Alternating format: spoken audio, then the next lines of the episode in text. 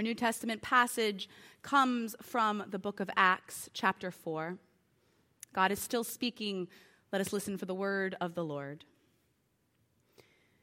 Now, the whole group of those who believed were of one heart and soul, and no one claimed private ownership of any possessions, but everything they owned was held in common. With great power, the apostles gave their testimony to the resurrection of the Lord Jesus, and great grace was upon them all. There was not a needy person among them, for as many as owned lands or houses sold them and brought the proceeds of what was sold. They laid it at the apostles' feet, and it was distributed to each as any had need. This is the word of the Lord. Thanks be to God.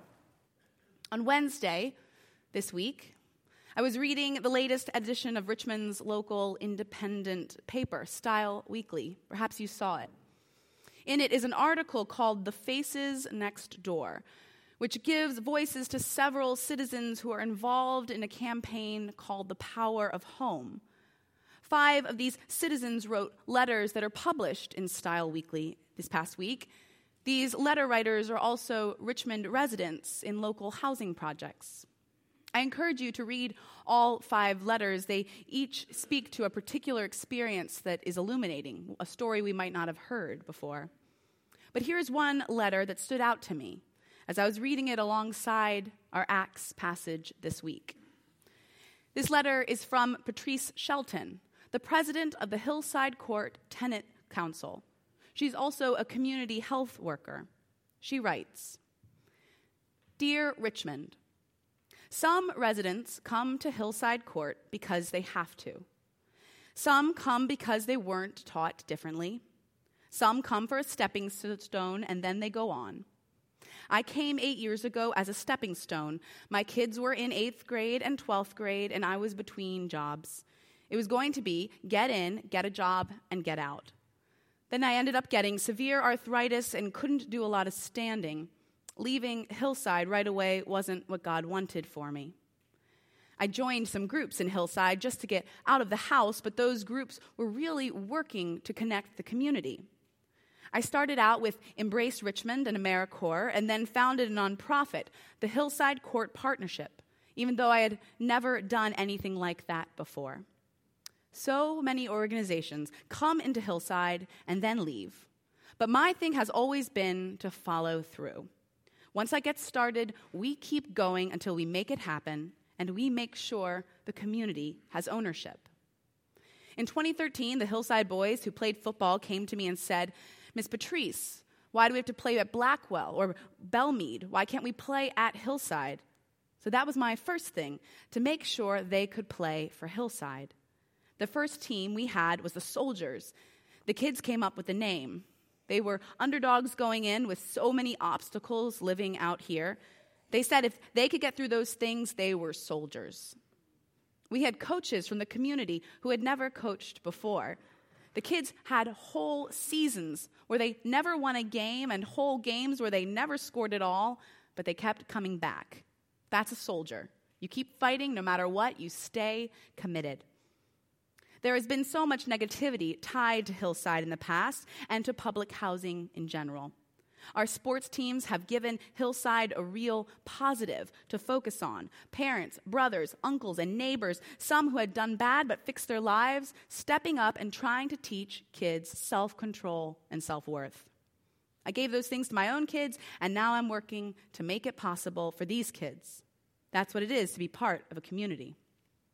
People like to stereotype public housing residents, but we're not all criminals or dropouts or gangbangers. We're not all utilized for baby making. Like most places, Hillside is a work in progress. Investments take time. People want to drop off donations, but we'd rather see them come and volunteer. Be a listening ear, coach a team, or lead a group. Bring a class here. Don't assume people in public housing aren't interested. I'm trying to get my community to widen their thoughts, widen their dreams, and know their rights as residents and as humans. I want people in Hillside to know that their voice with numbers can take them far and create change. I work every day to support Hillside, and I am proud to be part of this community. Miss Patrice Shelton's story reminds me of the disciples in the early church, the disciples who fill the book of Acts, which comes immediately after the Gospels. Miss Shelton thought she had a clear plan, but things changed in her life dramatically. Her health, her work, her home did not end up how she expected, and she had to figure out what to do next. She didn't disengage or disappear. She didn't stay hidden in disappointment in her home. She reinvested her resources. She recommitted her time and her energy. Investments take time, she writes in that letter, and she knows this personally. The disciples, too, had to learn this. The disciples thought they were on a certain trajectory following Jesus of Nazareth. But then they encountered devastation and horror and torture and tragedy. They heard Jesus betrayed by the crowds. They watched him nailed up on the cross by the Romans. The disciples saw their own feet and voices fail them. When Jesus was arrested, instead of remaining steadfast, faithful followers, almost all of them fled the scene and stayed silent. They, the disciples, had to face the fact that they were not as invested in this ministry as they had thought they were. And then the marvel, the wonder, the miracle of Easter. Jesus returned to them. And he returned not as a ghost or as a spirit or as some ethereal image floating in the air. Jesus came to them as flesh and blood, with wounds from the nails in his hands, with loving words spoken in a voice they knew oh so well. Jesus came to them and said, Peace my peace I give to you, peace be with you. Jesus forgave them, forgave them for their failures, their transgressions. Jesus reached out to them not with rebuke and judgment, but with love. The gospel passage often read on this day, the first Sunday after Easter, is that of invite, Jesus inviting Thomas to reach out and touch his side and his hands for himself Jesus' invitation leads Thomas to proclaim, My Lord and my God. The resurrection of Easter changes everything. And now we get to the book, The Acts of the Apostles, which is a book full of drama, long journeys, and rousing speeches, shipwrecks, jailbreaks, close escapes in the night. But the drama happening throughout the books of, book of Acts is also internal. The disciples, women and men, are doing a lot of internal work. They are starting to form a church, and this takes a lot of emotional, spiritual, psychological strengthening. They are figuring out what it means to stick with each other, to stand by each other. They are figuring out how to be community when their leader has left. They're figuring out how to stay focused on Jesus' teaching when he's no longer there making them pay attention. They are figuring out how to care for each other when Jesus is no longer there making them get along. These women and men of the early church are learning how to take another step forward in faith, and then another, and then another. Throughout this book of Acts, the disciples don't always get it right, but now and again, they do. They do succeed in building a community that looks like the church of Christ. And here in Acts 4, where all are one heart and soul with not a needy person among them, as they share all they have, here they get it right. There's a shocking story after this passage, which we just heard. One disciple, Barnabas, does what is faithful. He sells all he has and he shares it with the community, and he is celebrated. But then two disciples, Sapphira and Ananias, do something unfaithful. They hide what they have, they lie about it, and they drop dead on the spot. These stories in Acts are dramatic, and indeed, sometimes they can seem overly dramatic. Yet, what these stories drive home, What this scripture passage reveals is that for this early church, these matters of money and property are a matter of life and death for their community. These men and women of the early church are only a couple of dozen of Jesus' followers in the whole world, maybe a hundred, the most. They are figuring out if the church will survive and grow. They are trying to make sense of this new chapter of faith, this new season of community. It isn't easy. It requires the commitment, the investment of all of their members. Each individual decision ma- someone makes about personal property or money is a life and death decision for the church. We too are in Eastertide. We too are being asked what we're going to do next, what we're going to invest in now. We too live in a time after the euphoria of the resurrection. And perhaps it wasn't last weekend, but perhaps another time in your life, you have felt the highs of religious faith, the exaltation, the euphoria of Easter. Perhaps you have crested a mountain and given thanks to God for the glory of a sunrise. Perhaps you have sat at a table laden with the people and the food that you love and enjoy, savoring the goodness of that fellowship. Perhaps you have laughed long and hard with joyful exhilaration, much as the disciples must have done when they felt the wonder of the resurrection pierce their darkened, grief filled spirits. Perhaps you, like the disciples, have experienced these wondrous, beautiful, transformative moments of faith when you knew that the resurrected Christ was with you right there beside you. Yet we, like the disciples, have all experienced an after. There is always an after. And so, after Jesus has gone from our sight, after we've descended from the sunlit mountains, after the person at the table starts filling us with irritation rather than joy, after the gifts of the community start to chafe rather than exhilarate, what do we do? What do the disciples do after the light of the resurrected Christ has faded from their sight?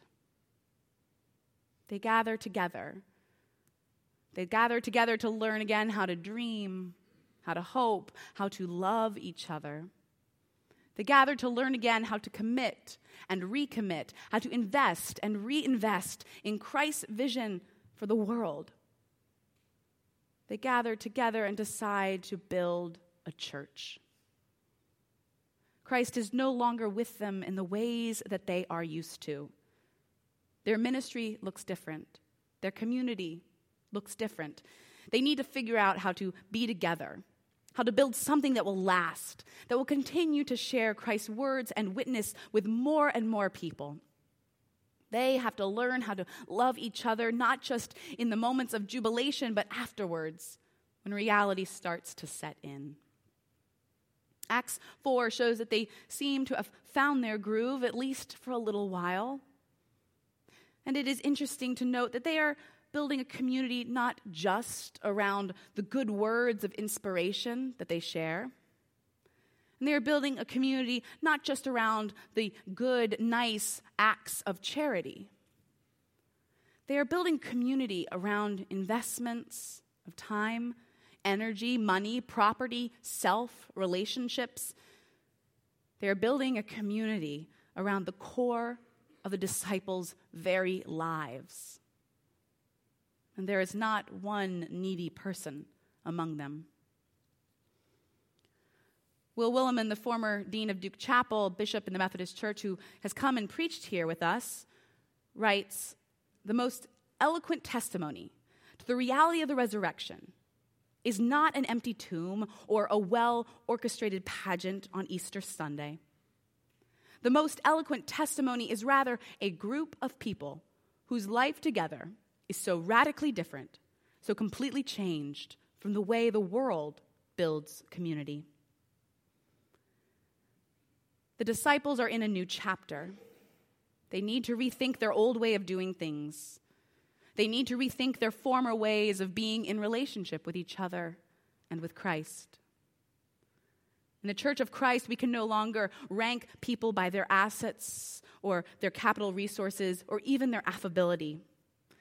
Instead, we need to claim you. You have been called by God. We need something that you bring to us. Please join with us and participate in our community and share with us your God given gifts. In the Church of Christ, we can no longer tune out or turn off when something makes us uncomfortable, when something challenges us. We instead need to ask, what is the Holy Spirit doing inside me in this moment? In the Church of Christ, we can no longer expect to show up, be entertained, and then continue on with life as usual. We have to ask, what is Christ calling me to invest in, to commit to, to care about here and now? We do not always live up to the church of Christ, that is for sure. But we must keep trying, keep striving, keep reaching for that vision, that hope, that grace. The disciples know that this work is hard. They know it will be hard to build a church after the excitement has faded. It is hard to build community. You have to commit to each other, commit to a vision through hardship, through injustice, through petty annoyances and persistent indignities.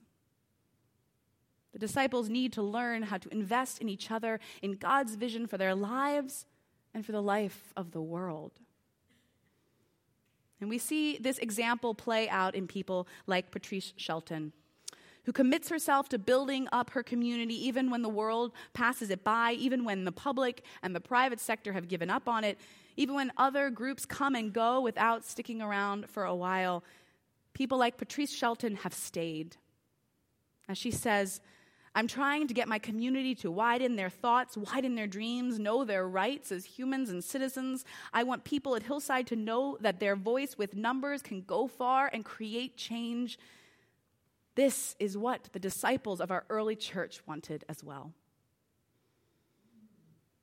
I wonder what season of life you are in. I wonder what season of life you are about to enter. I wonder what work of community building you are being invited into. I wonder where you've experienced the resurrected Christ and what happens after that. After Jesus left, the disciples could have so easily just drifted apart, go on back to their homes. Instead, they reinvested in their community. They recommitted to each other. They decided to build a church from a couple dozen women and men.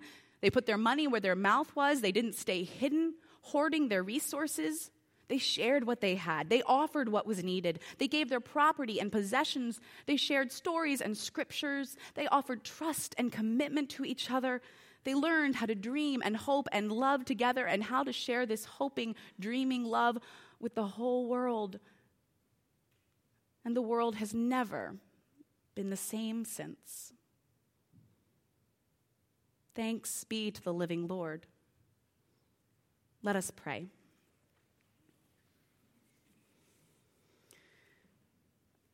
Lord, you call us together and you draw us onward into your resurrection light. We are your disciples. We are your children. We strive to follow you, to commit to you, to invest in your vision for our lives, our community, and our world. And we pray all these things because you have come among us and show us what it is to be with us. Show us how to be with each other. In your holy name, amen.